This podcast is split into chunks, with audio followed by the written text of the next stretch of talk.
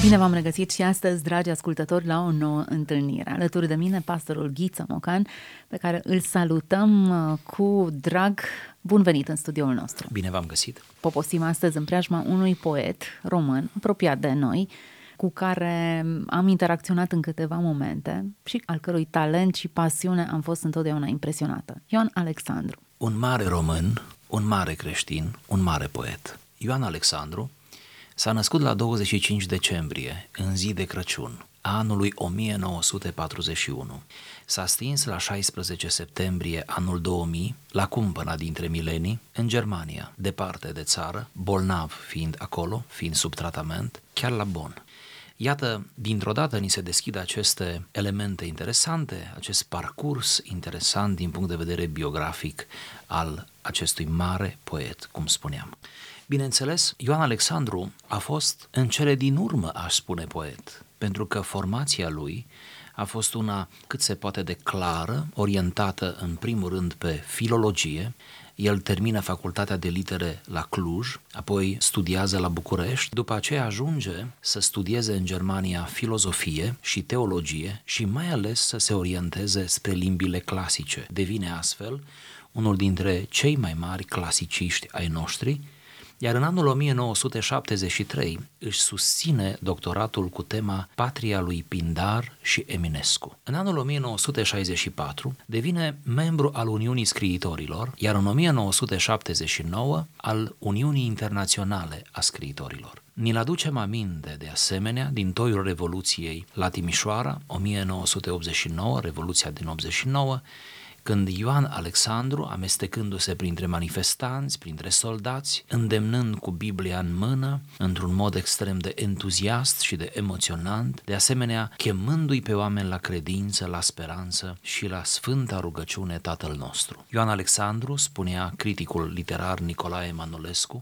are intuiția materiilor groase, dense, vâscoase, rășina, noroiul, sudoarea, mâzga, puroiul unde lemnul, veninul, laptele, bulionul, spunea Nicolae Manolescu. Cuvintele devin materii în sine, pline de substanță și de sens metafora din poezia lui Ioan Alexandru este atât de expresivă, atât de suculentă, am putea zice. Să mai menționăm că poetul a fost cofondator al grupului de rugăciune din Parlamentul României, dar și fondatorul al mișcării Provita, o mișcare care ne face cinste pe plan național la ora actuală și cred și pe plan internațional. A fost un om al condeiului, dar nu numai un om al condeiului, ci și un om al acțiunii nemijlocit. S-a implicat în viața socială, cum bine știm, s-a implicat în politică, a devenit senator. Nu s-a retras oarecum în turnul lui de fildeș, ci a continuat să influențeze viața din jur, societatea, să fie un om de ispravă în, în cetate și să vorbească, să întâlnească oameni de diferite vârste, de diferite nivele de pregătire. Își aduc aminte cu plăcere studenții din București de ocaziile în care în aula magna a Universității din București ținea cursuri cu sala arhiplină, unde erau studenți de la aproape toate facultățile din București, ce veneau să-l asculte și el vorbea despre credință, despre creștinism, despre Biblie, în special despre cărțile poetice ale Vechiului Testament, că doar nu era doar filolog și clasicist, ci era și poet. Frumoasă prezentare și uh, cred că punctează în câteva situații destul de bine viața poetului. Ce mi se pare interesant e o anumită contradicție. Poeții sunt așa mai visători din fire, mai pierduți printre metafore și expresii frumoase. Dar el era și un om destul de pragmatic. Deci, iată, excepția. Excepția care confirmă regula. Da. Ne oprim astăzi asupra unei poezii. Trebuie să recunoaștem că e și greu să ne alegem una din uh, atâtea poezii frumoase, emoționante, cu foarte mult uh, miez vâscoase, dacă e vorba să citez același da. termen, dar cu foarte mult conținut. La Agapia suntem astăzi. Iar stelele de vor pieri pe cer și amorții vor umbrele în țărână și s-ar întoarce toate în mister, Agapia, iubirea va rămâne de va pieri credința pe pământ și fie ce nădejde va apune și s-or trezi pustiile pe rând, agapia iubirea va rămâne. Lăcustele pe cai de-or năvăli și în roșii vor apele în fântâne și cerurile de s-or desfrunzi, agapia iubirea va rămâne. Iar morții de vor învia și de-ar începe raiurile mâine și îngerii vederii s-ar lua, agapia iubirea va rămâne. Ea singură în lume mai presus de împuținare și de devenire, fără început și fără de apus. Agapia, iubire din iubire. Frumos. Iată cum trecem prin toată apocalipsa cu Agapia și ne oprim aici uh, în studioul nostru, încercând să desfacem vers după vers și să intrăm în spatele acestui mister, Agapia.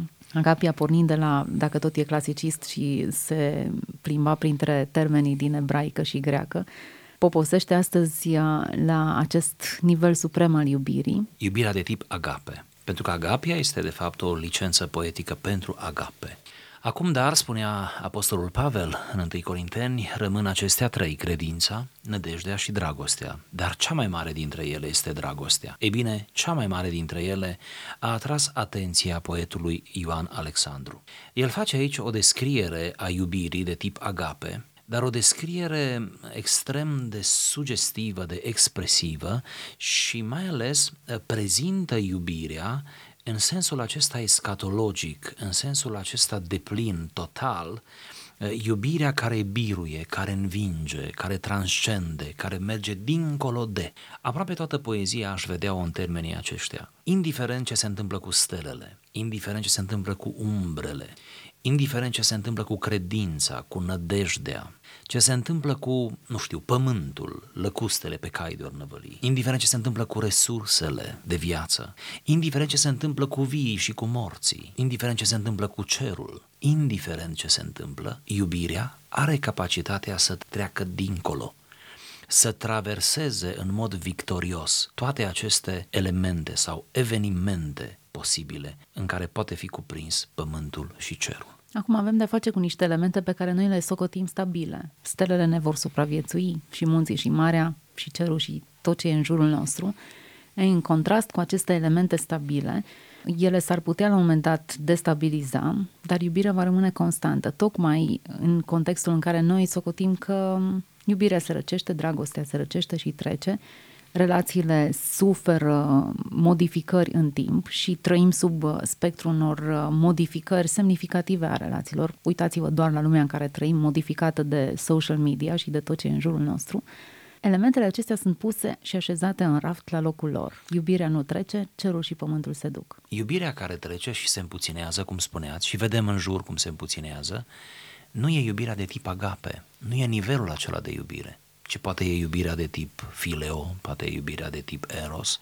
Există multe iubire de tip eros în lumea în care trăim, un mare accent pe plăcerile trupului, dar nu e iubirea de nivel agape, pentru că iubirea de nivel agape odată atinsă, ea nu se împuținează, ea nu se primează, ea nu se amputează, nu trece, trece omul, trece cerul și pământul, toate se clatină, ea rămâne în picioare. Cred că nu spun prea mult dacă afirm că această poezie a lui Ioan Alexandru este de fapt un elogiu adus indirect lui Dumnezeu și imobilității lui Dumnezeu. Pentru că noi știm după Scriptură că Dumnezeu este iubire, că numele iubire sau numele lui Dumnezeu poate fi și în felul acesta pus, da? ca iubire, ca dragoste supremă, ori dacă Dumnezeu este iubire, dacă Dumnezeu se confundă cu iubirea de tip agape și are o relație cu creația sa de tip agape, atunci înseamnă că Dumnezeu fiind etern, iubirea va rămâne, pentru că e legată de natura lui Dumnezeu. Deci, iubirea care se împuținează și se pervertește, aceea a decăzut din calitatea ei de agape. E omenească. E omenească e orientată spre un interes imediat, spre un confort, spre un soi de egoism. E iubirea pervertită, iubirea abuzivă, de exemplu, cineva care, nu, abuzează de iubirea pe care o manifestă, iubire care înnăbușe poate liberul arbitru a celuilalt, iubirea manipulatoare, nu? Iubirea care se orientează doar spre dimensiunea, nu știu, fizică a unei relații între un bărbat și o femeie, iubirea luată pe bucăți, să zic așa, nu? Îți iei o felie, o fâșie din iubire. Pe când iubirea agape nu numai că e cea mai înaltă, că poate deja devenim prea idealiști în ce spunem aici. Ce înseamnă cea mai înaltă? Înseamnă iubire completă, integrală. Știți că este lapte integral și lapte semidegresat sau degresat de tot, din care e scos, scoasă puterea laptelui. La fel, iubirea agape este iubirea integrală, nimic din calitatea ei superioară n-a fost alterat, n-a fost scos. Ce este acolo, înăuntru, în cutie, în, în pachetul acela de iubire. Sigur, fără a cădea în idealism, Dumnezeu este în stare în mod de plin să iubească cu iubire agape. Noi ne străduim să iubim și uneori atingem agape. Haideți să ne oprim puțin asupra unui dialog despre iubire. Hristos și Petru, după înviere. Hristos îl întreabă pe Petru, mă iubești? Interesant dialog, pentru că măsurile de iubire în textul original sunt foarte contrastante. Hmm. Domnul Isus în discuția cu Petru așează reabilitarea lui Petru nu pe credință, nici pe fapte, nici pe intenții bune, ci pe proba iubirii. Noi spunem că textul acela se referă la reabilitarea lui Petru și spunem bine, așa este. Domnul Isus îl caută pe Petru, îi trimite vorbă potrivit unea dintre Evanghelii, zice anunțați-l și pe Petru, nu cumva doborât de întristarea trădării, ale pădării, să, să nu vină, nu cumva să-l bată gândul, să nu vină la întâlnire. Aici e o lecție frumoasă pentru creștinii de azi. Cu cât te simți mai trădător, cu atât trebuie să alergi mai mult la biserică. Cu cât ai trădat cauza, ți-ai trădat propriile principii, cu atât nu fugi de biserică, fugi la biserică. Șansele sunt mai mari ca acolo să ai parte de o întâlnire esențială, de o experiență definitorie. Deci Petru este convocat nominal, singurul convocat nominal, menționat pe nume. Pentru noi uh, sunt niște texte la un moment dat, nu? Le citim și Evangheliile, uneori ne prea familiarizăm cu ele, dar ne putem imagina preț de un minut câtă emoție a fost în inima lui Petru să-și audă numele pomenit să știe că Domnul s-a gândit la el, că Domnul a înviat cu gândul la Petru, îmi permit eu să zic, că a ieșit din mormânt și că s-a dus în diferite locuri, dar n-a fost liniștit, pun între ghilimele, până când nu l-a întâlnit pe Petru. Pentru că cine avea mai multă nevoie de Domnul decât Petru în contextul acesta? Ei bine, reabilitarea lui Petru se așează pe acest fundament al iubirii și ceea ce îi cere Domnul Isus lui Petru să pună pe cântar este de fapt iubirea. Dacă mă iubești, Petru, atunci poți să paști mielușei, oițele, oile, poți să devii martir, cum îi profețește Isus, dacă mă iubești. Toate se rează-mă de fapt pe iubire. Tot ce este calitativ, durabil, deplin, integral, tot ce este util în noi se naște din iubire. Să nu uităm că la judecata de apoi Domnul va cântări atitudinea cu care am făcut toate cele bune câte le-am făcut, atitudinea, dacă a fost în iubire sau în aroganță, în mândrie sau în duc de ceartă, nu cum spune Pavel, sau a fost în iubire, în dragoste. Deci iubirea este la, la temelia lucrurilor, la temelia creației. Domnul Isus poartă și astăzi Dumnezeu poartă o relație cu noi în planul iubirii. Doar cine să fie atât de arogant să creadă că merită iubirea lui Dumnezeu sau merită bunătatea lui Dumnezeu sau mântuirea lui Dumnezeu. Hristos moare pentru noi pe cruce din iubire. Noi nu găsim o altă explicație a relației dintre Dumnezeu și om decât iubirea. Îi părăsim pe Petru și pe Isus în acel dialog despre iubire. Mie îmi place abdicarea pe care o are Petru la finalul dialogului. Dacă Doamne, Petru înainte... tu toate le știi. Exact. Știi că te iubesc. Știi că te iubesc. Dacă înainte de răstignire își afirma devotamentul până la moarte pentru Hristos, cu toate că lepădarea sa a arătat că au fost doar vorbe, în fața testului a căzut, departe de mine gândul să-l acuz. Unor cred că suntem Petru în această sigur. ipostază. Dar dacă înainte de răstignire era triumfalist, sigur pe sine, pe ceea ce simte pentru Domnul, după răstignire, după înviere mai exact, nu mai e sigur de nimic, nu mai e sigur, în primul rând, nu mai e sigur de el însuși și de puterea lui de a iubi. Această confuzie a lui Petru post-înviere. Abdicare mai degrabă da? numesc. Pur și simplu uh, lasă armele jos. O putem vedea ca pe un uh, reflex de maturitate spirituală. Eu cred că acea cădere l-a maturizat pe Petru așa cum pe oricare dintre noi ne maturizează. De altfel, căderile cele mai crunte în plan spiritual care le încasăm, oricare dintre noi, sunt sau survin după o perioadă în care ne-am uh, prea valorizat pe noi înșine, în care ne-am prea bizuit pe noi. Căderile în viața spirituală sunt prefațate de un fel de mândrie, de un fel de egoism, de bizuire pe sine, ca să spun așa. Ori Petru plătește prețul acestei bizuiri. Știți cât costă bizuirea pe tine? Bizuirea exagerată pe tine, să te încrezi în tine însuți, costă un plâns amar la urmă. Invariabil este plânsul acela al eșecului nu? Zona unde te-ai văzut cel mai tare, cel mai bun, de fapt ai fost cel mai slab.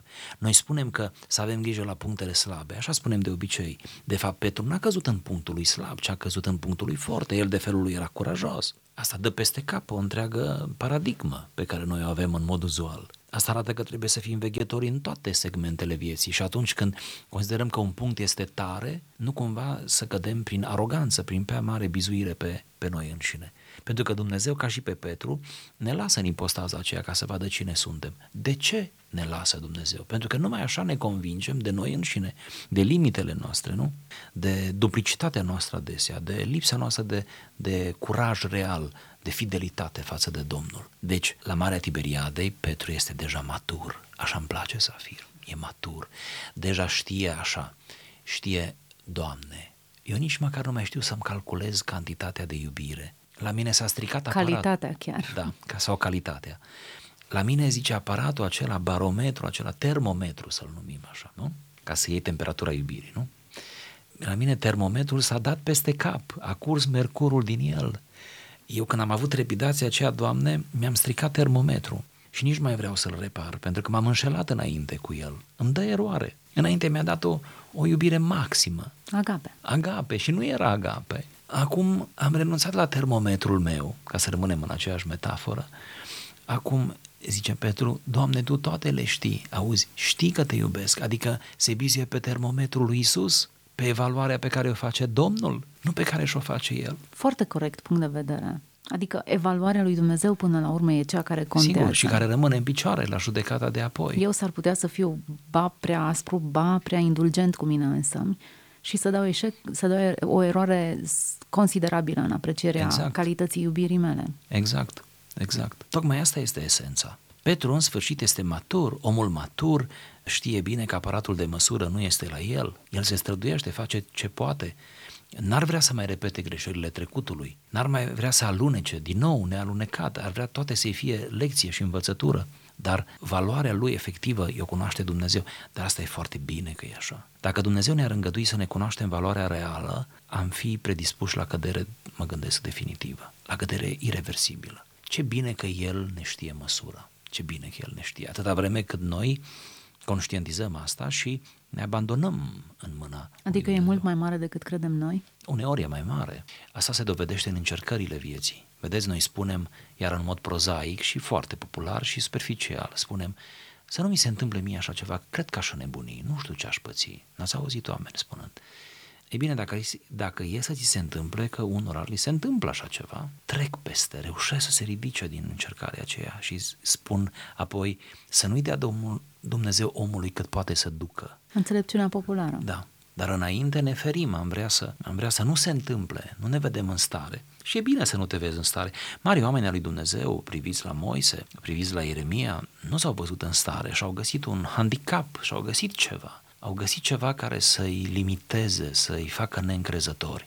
E suspect să fii încrezător de la început, e suspect. În general se și spune că nu trebuie să dai sarcini acelora care se văd buni la ele de la început sau care sunt prea încrezători în ei. Ne întoarcem la poezia lui Ioan Alexandru. Uite cât de departe am reușit să ajungem pornind de la definiția iubirii. O definiție pe care noi nu o deținem și nu o stăpânim. Cine să ne învețe iubirea? Modelele noastre de relații? Noi înșine? în mod clar, Dumnezeu este definiția iubirii, pe care îl cunoaștem în parte, dacă e vorba să ținem doza de modestie pe care o avea Pavel. Mă opresc asupra strofei a doua. De va pieri credința pe pământ, evident, poposim în Corinteni. Fiecare nădejde și speranța va pune și s-or trezi pustiile pe rând, agapia, iubirea va rămâne. Îmi place forța metaforei, s-or trezi pustiile pe rând. Totul va deveni arid, deșertic. Pentru că fără credință și nădejde, nu? Fără credință și nădejde, totul devine imposibil, blocat, ca un deșert. Pustiile se trezesc pe rând, totul apune. În contrast cu această imagine apocaliptică, fatidică, Ioan Alexandru spune agapia, iubirea totuși va rămâne. Iubirea se pare că domnește nu doar peste natura luxuriantă, peste vremurile bune ale istoriei, ci domnește peste pustie, peste deșert, peste ruină. Iubirea este acolo. Acum, evident, Ioan Alexandru poposește în Apocalipsa, adică ne duce într-un final, într-un final tulburat și plin de, de violență și de tulburare. Lăcustele nuvălesc pe cai, se înroșesc apele în fântână, cerurile se desfrunzesc. Chiar frumoasă această... Da, mai ales că aceste metafore fac aluzie la ieșirea poporului evreu din Egipt, la plăgile care Dumnezeu le-a îngăduit peste faraon și peste egipteni, mutându-ne după aceea în planul acesta escatologic al sfârșitului lumii și a semnelor care vor prevesti sau vor acompania sfârșitul istoriei. Deci suntem purtați de la începuturi spre sfârșit într-un mod interesant, între alfa și omega. Oarecum. Dar următoarea strofă e genială. Iar morții de vor învia și de-ar începe raiurile mâine. mâine. Ei, n-ar fi rău să înceapă. Hmm. Și îngerii vederii s-ar lua, agapia, iubirea, va rămâne. E bulversantă această strofă, pentru că nu are conținutul celor dinainte, nu a, a tragismului, a, ci din potrivă, morții de vor învia, din, aluzie la învierea morților, nu? Aluzie la împărăția lui Dumnezeu, aceea neatinsă de pământ, de rău, de, nu? De escaton, de escatologie. Și chiar așa spune Agapia, iubirea va. Adică Ioan Alexandru, un chip teologic profund, mistagogic, aș spune, pune iubirea chiar deasupra învierii morților, chiar deasupra atmosferei din cer, din raiul lui Dumnezeu, atmosferei imaculate, să spun așa, din împărăția lui Dumnezeu, de la sfârșitul vremurilor. Și el pune și peste această iubire. Cumva, iubirea este prezentată ca o stăpână, deopotrivă peste tragedia pământului, a fenomenelor naturale, a pierderii credinței, a apostaziei, nu? Și chiar a învierii din morți și a raiului, nu? A condiției de pline de prezența lui Dumnezeu. E foarte, foarte interesant cum încadrează raiul într-un, într-un timp. Începe mâine. Hmm. Cum ar fi să gândim în paradigma asta? Iminența raiului. Uh-huh. Mâine începe raiul, de mâine încep să văd îngerii, nu vor mai fi ascunși vederii mele. Ei sunt aici printre noi, doar atât că noi nu-i vedem, pentru că n-au început încă raiurile. De mâine voi intra într-o altă dimensiune, voi avea un alt orizont, o altă perspectivă, perspectiva raiului sau a paradisului, nu? Cea morților înviați. Hmm. Foarte interesantă în sărbătoare. Dar în contextul acestei sărbători, iubirea triumfă. Iubirea și iubirea nu e în aceste șapte, două, patru, șase, șapte litere. Iubirea e un termen pe care noi nu știm să-l conjugăm, mereu revin la această paradigmă. Fiecare lecturează prin prisma propriilor experiențe. Și aici e frumusețea până la urmă. Și aici e frumusețea, dar aici e și limita noastră, limita noastră de înțelegere. Citesc ceva ce nu înțeleg. Hmm și care e de neînțeles din punct de vedere teoretic, dar care poate fi asimilat și digerat din punct de vedere existențial în viața noastră de zi cu zi. Vezi iubirea în gesturi, vezi iubirea în persoanele dragi pe care le iubești. Omul e născut să iubească și să fie iubit, și să iubească și să fie iubit. Trebuie să ai pe cine iubi, trebuie să aibă cine te iubi și trăim în, aceast, în acest liant al uh, iubirii. Gabriel Liceanu, într-unul din eseurile sale, spunea, noi înaintăm în viață înconjurați de un zid afectiv, care zidul afectiv e format din oameni, oameni dragi, oameni apropiați, nu sunt mulți, sunt însă de calitate și ei fac zid afectiv în jurul nostru. Cred că în termenii aceștia de liniște, de confort emoțional ar trebui să privim uh, iubirea. Iubire care, sigur, e mai mult decât o emoție, nu? E mai mult, e un principiu, e o luptă uneori, e ceva de neînțeles alteori, dar ceva de care avem nevoie și este indispensabil. Iubirea, într-un fel, în final, este viața. Iubirea este viața. Copiii se nasc din iubire, sau ne place să credem că așa este, se nasc din iubire, iubirea celor doi părinți, Educația se naște din iubire, faptul că unii nu mor de foame, deși ar putea să fie în pragul inaniției, dar alții se duc și le duc de mâncare, de departe, este semnul de asemenea unei iubiri, nu?